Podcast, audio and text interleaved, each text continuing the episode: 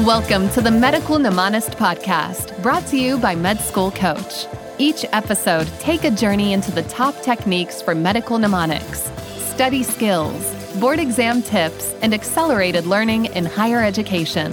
Now, here's your host, Chase DeMarco. Welcome back to our sixth and final episode on this medical mnemonics mini series. And in this episode, we are going to cover memory palaces, specifically using these mind palaces for your medical studies. This is episode six, so if you haven't listened to the previous five episodes, please go back and do that first. We're going to combine all of the tactics that we used in those episodes into this final study tactic. I hope at this point you've been following along with the homework, the worksheets for each episode and journaling these successes and the failures and just everything that you've been coming across while doing these activities because your homework there actually using the information and putting it into practical application is so much more important than just listening to the theory of me speaking here. You can study all of your life if you want to study theory and really not come away with a whole lot of benefit from it. So do put this to use. Put all of these to use as soon as you can. So, what is a memory palace or a mind palace? It's really just a technique using a location. And this can be an actual location that you've been to before, or it can be a fictional location. And if you have the ability to do so, pause this recording right now, actually, and go look through the show notes of this episode because there are links to previous episodes, but also to a video I recorded a while back that actually goes through this process with some visual aids that might help a little bit more than just listening to this on audio. So you use this physical location or virtual location or creative location. And that could be your house, a family member's house, a library, school, hospital, a video game scenario that you're very familiar with, or a TV scenario that you're very familiar with. It could be a place that you go to in your mind when you're meditating. Whatever it is, it just needs to be some location that you can visualize when you close your eyes. And it's important that you pick a place that you're relatively familiar with, because the more familiar you are with it, the more accurate the location's going to be. The distance from one thing to the next, or the general layout. Where is the furniture in this room? Where are the park benches at a place that you walk to frequently? Knowing the locations of them and being able to visualize it is going to infinitely help later on when we're actually placing our visual markers there. Now, this technique is extremely powerful for two reasons. One of which we already described before the theory behind the quote, a picture is worth a thousand words. Well, if a picture is worth a thousand words, how many words is a video or an animated scene worth? I would say infinitely more than that, especially when you're connecting multiple pictures together. So, our visual memories and our spatial memories are two of the strongest aspects of memory that humans have. And there's a lot of theory about the evolutionary reasons behind that, but it's suffice it to say for us right now that it's very, very powerful. So, in the memory palace technique, you're combining these two aspects of memory the visual and the location based. I know that if I close my eyes right now, I will be able to visualize in quite detail my bedroom or my father's house or a park that I walk my dog at all the time. Sometimes even a local gas station that you frequent or a restaurant. It really can be any location. So I think the best thing to do right now is we're going to run through just a brief summation of some of the things you can utilize a memory palace for and some of the other techniques we discussed in the past five episodes that you can combine with this technique because they're all tools, they're separate tools, but they can also be used in synergistic fashions and strengthen the different tools you've been working on all together. So let's run through some of the options here and then give you some homework. And I would love to hear back from you about this. What made sense? What didn't make sense? How can I improve? On instructing you, and do you enjoy this material? So, if we break a memory palace into its basic components, it's really just a few steps. So, if you understand the few steps, then it makes all the rest of it so much easier. And the first one is the palace itself, which palace is just used generically for the location. It's also known as the method of loci or loci. So, it's the location based memory technique. And when we say memory palace or mind palace, we're thinking of this location. It can be a house, it can be a restaurant, some sort of building, it can be external. As we described earlier, it could be a park that you go to frequently or something along those lines. And within this main structure, this main location, you'll have macro stations, which are just categorizing or clumping stations together or sections. So if you're using a house, for example, then the different rooms would be your macro stations. And within macro stations are micro stations. And these are going to be any location that really stands out for some particular reason. So, in a room example, it might be the furniture and the fixtures and wall mounts and those types of different distinguishing features within this macro station. With an outside example, maybe it's certain trees that you recognize, or a park bench, or the water fountain, or trash cans, or something along those lines. So we have the palace, the macro station, the micro station, and then there's just one more main aspect of it, and before we add our visual mnemonics anyway, and that's the pathway. So there are different ways to approach this because memory palaces and a lot of mnemonic techniques are really creative processes. And as such, they're very personal to ourselves and how we learn and how we've experienced life in the past. So a lot of people say to create a path that is something you can easily follow the same way every time, as if you're walking the exact same way within a room or a walking path in a park or something along those lines. So, your pathway through this palace, when you're closing your eyes, when you're visualizing it, you're moving in the palace in your mind. And following the same path, at least initially, can be easier so you don't stroll off into the woods or something along those lines. One example is Anthony Metivier, which I've had on the show several times, and you can find one of his episodes in the show notes for this episode. Is he says to start not from the front door if you're using a house as your palace, but from an end location, such as a bedroom. That way, you don't get stuck when you're creating your memory palace. So, picture it this way if you were to start off at the front door, and as you're going through the different macro stations in your palace, and then you hit a dead end, well, what if you still have material you need to remember? Now you don't have anywhere else to go. But if you start at a dead end point, then you can go through any which way and if you have more space left over, fine. And if you don't, you can walk outside the door and continue on to a new memory palace. So, what do I mean by running out of room? Well, as we described the different sections, the macro stations, and then the micro stations within these macro stations within your palace, these are the locations that we're going to use the previous five episodes techniques on. This is where we're going to place our visual mnemonics. And these visual mnemonics are obviously in this case going to be some sort of study material most likely. And if you have a very dense topic or textbook and you run out of space to store all of the information, you run out of microstations to place your visual mnemonic on, then what are you going to do? It can get a little confusing and it's not as coherent of a memory palace as you might want. So there are ways around this, but let's start off with principle number one, we'll say, and that is to plan appropriately. Plan your memory palace beforehand. Sketch it out, do a little drawing, even if it's really, really bad drawings, and just get a general idea of what rooms are located next to which other rooms. How big are they in relation to each other? Where are the large aspects of furniture or other microstations that you might be able to use there? Where's the ceiling fan, the window, the light switch?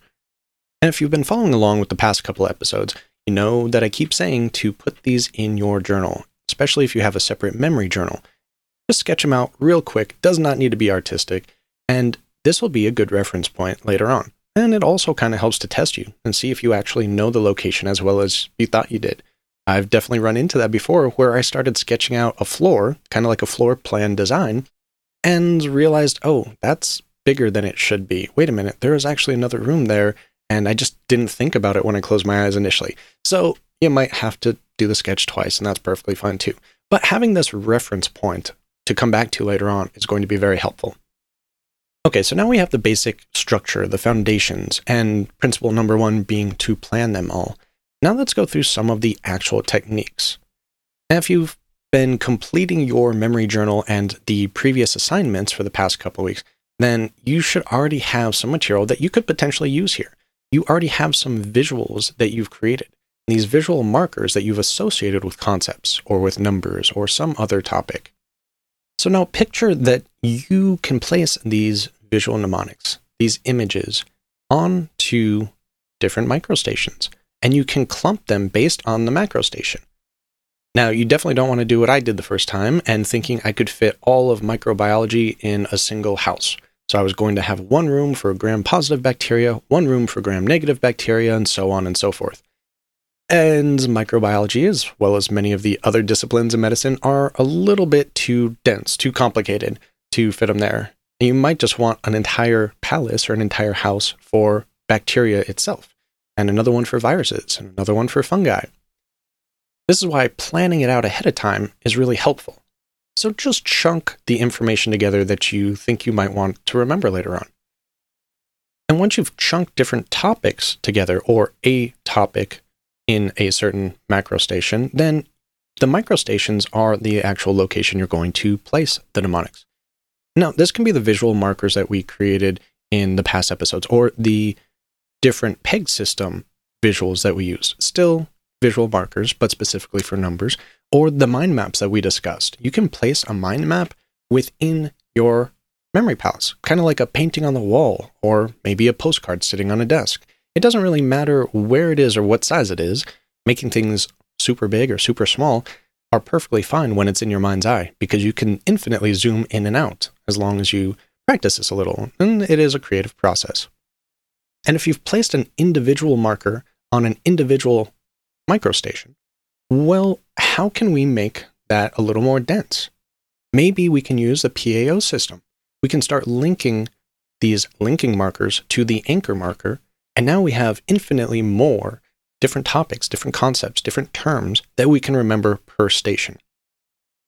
Now, especially when you're starting off, it's probably not good to be too densely packed with your planning and with your memory palace. It's better to be spaced out because there's always going to be more information later on that you find out.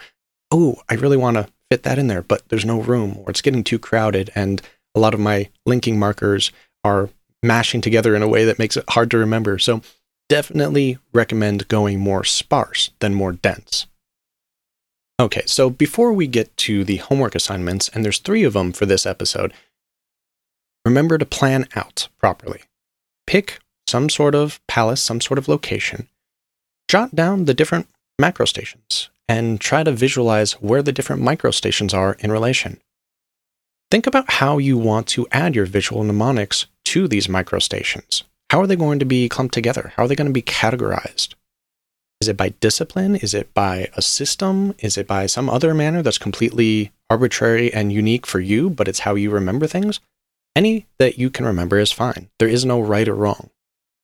And the beauty of this technique is not only that it allows you to remember better from spatial learning, but remember the visual mnemonics we created before with the story method, with these linking and anchor markers, with the PEG system, with the mind maps, those all help you remember things in isolation. But when you clump them together in a memory palace, then you have a way to notice when something's missing. If I just created eight different story method mnemonics and I forget one, I'm not going to know which one it is necessarily. But if I go into my room and I say, wait, there's a marker on my nightstand, there's a marker on my bed, there's a marker on the dresser. Oh, wait, there's a closet. What marker goes there? Oh, I can remember it because I know which one came before and after It really helps allow you to make sure you have all of the information down. And when you forget something, it's much easier to recall than it would be in isolation. It doesn't have any other aspects that it's linked to. And here, the markers are linked to each other in a spatial orientation. So, again, if you want a better example of this, do check out the YouTube video that's in the show notes, which is titled How to Make Memory Palaces and Medical Mnemonics, and it's hosted on the Free MedEd YouTube page. And the beauty of this technique is it can be infinite. You can combine different palaces together and different mind maps together. And eventually you can get into a complex topic, which one of my past guests, Dr. Lev Goldentouch, who is also the author of a book I highly recommend if you're into the more advanced medical mnemonics or just mnemonics training in general, which is called The Key to Study Skills. Really interesting book. The topics are very interesting anyway. The format can be a little tricky to follow if you're not already familiar with these topics and understand that English is not his first language. But he also discusses creating memory cities and mind forests, where he's clumping all of these different memory palaces and mind maps together. And his mind maps he pictures as a tree for each individual one. So if he goes through the forest, he can now see all of the trees in his forest, all of his different mind maps he's created. For his memory cities, he takes this memory palace and that one and that one, puts them together in a fictional community and creates a city out of it. So obviously these things are not going to stay in isolation. You have to rehearse them, you have to practice the techniques, and you have to recall these specific creations that you've developed. But if you do that, you can speed through a lot of material very quickly just by closing your eyes. All right, so now on to the homework assignments for this last section. And please do do these homework assignments, do complete them. And if you haven't done the past ones, I recommend doing that too. Again, the theory is not going to give you the benefit as practice will. And the first one is make a list of locations. Name all of the houses, all of the buildings, all of the locations you can visualize in fair distinction when you close your eyes. Your house, family members, friends, different restaurants, different commercial buildings, hospitals, schools, whatever you can picture, write it down on a list. Keep this list somewhere. Keep it in your memory journal, make an Excel sheet on the computer, whatever works for you, but do have a list for reference later on. Make a practice memory palace. Maybe pick a location that you can't remember as well and a topic you don't care about remembering as well. The reason I say that is because often students freak out about, well, I don't want to waste this palace, or I'm not sure if I'm going to remember this one or need this information later on. And that overanalyzation prevents them from ever getting to the first step of practicing. So make a practice one with arbitrary information, maybe something from a non academic book that you just read, or a magazine article or blog post, maybe for this episode. And then sketch it out in your journal. Whatever building you decided to use, no matter how big or small, recommend going bigger than smaller when you're initially practicing as well, just so you can kind of see how things clump together quickly. Draw it out, and then draw out the main themes that you want to add into this palace. Create some sort of categorization so that each category of material can fit into one macro station. Then, for each topic or concept or whatever you decided to add into this, make a separate list, a T chart, or some sort of table, and draw out or write in text what visual mnemonic you associate with that word or concept or term. Okay, so now you have a memory palace, a test one that you've written out, you've drawn out a schematic for it. You have a list of terms for the object or the book or article or whatever you are going to place into this memory palace. And you've created a visual marker for each of those topics and concepts. You've also organized them into categories that are going to fit into each macro station. Now it's time to take all of the visual mnemonics from that list you just created and place them into the microstations within the macrostation you chose. I know this sounds really difficult to explain in audio version, but try it out if you understand kind of what's going on here. And do watch the video I mentioned in the show notes if you need a little bit more visual stimulation to understand the concept even if you only place maybe three, four, five markers into each macro station, you can pick three micro stations within that macro station, right? That's good enough practice. Get the idea, get the feel for it before going on to more stressful material, before going on to something that you're really afraid if I set this palace up wrong, is it going to affect my medical studies later? You don't want that stress when you're just practicing this. So those are the two of the three assignments is creating your list of locations and then creating this first demo palace. And if you have time or you have energy to do so over the next few days, make a couple of practice ones. Get in a rhythm of it as you develop that creative skill. Just like the first time you play an instrument or a sport, you're not going to be the best at it. But as you continue on, you'll develop it slowly and surely over time practicing a little bit every day is more important than binging it all in one day a week and then not doing anything the rest of the days. That's for all learning, and that's included here too. And then the third and final one is add this somehow into your spaced repetition.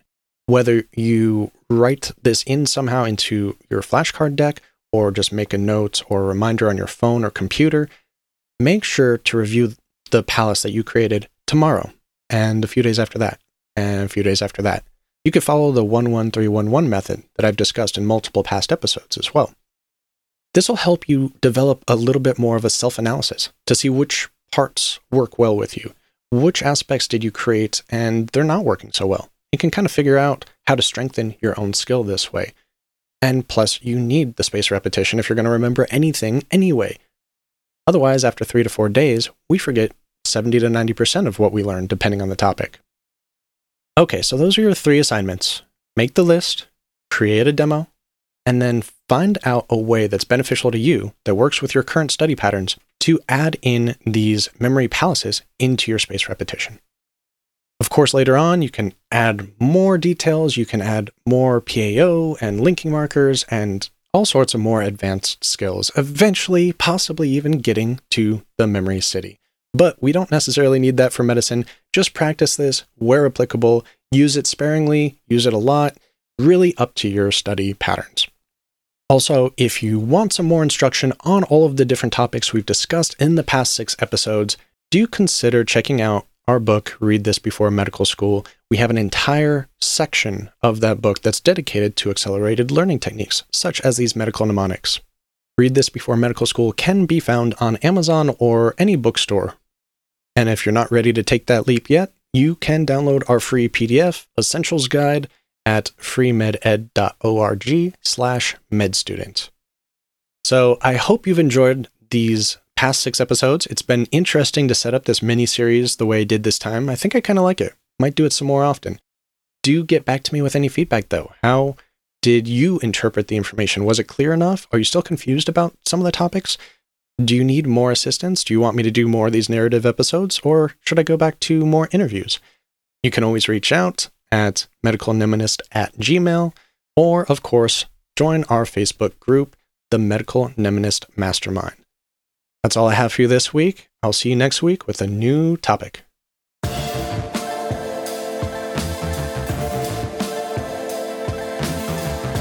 The Medical Mnemonist podcast is powered by Med School Coach. To access Med School Coach services, including USMLE tutoring and residency admissions advising, visit our website at medschoolcoach.com. Good luck as you prepare for your board exams, and we hope you tune in again next time.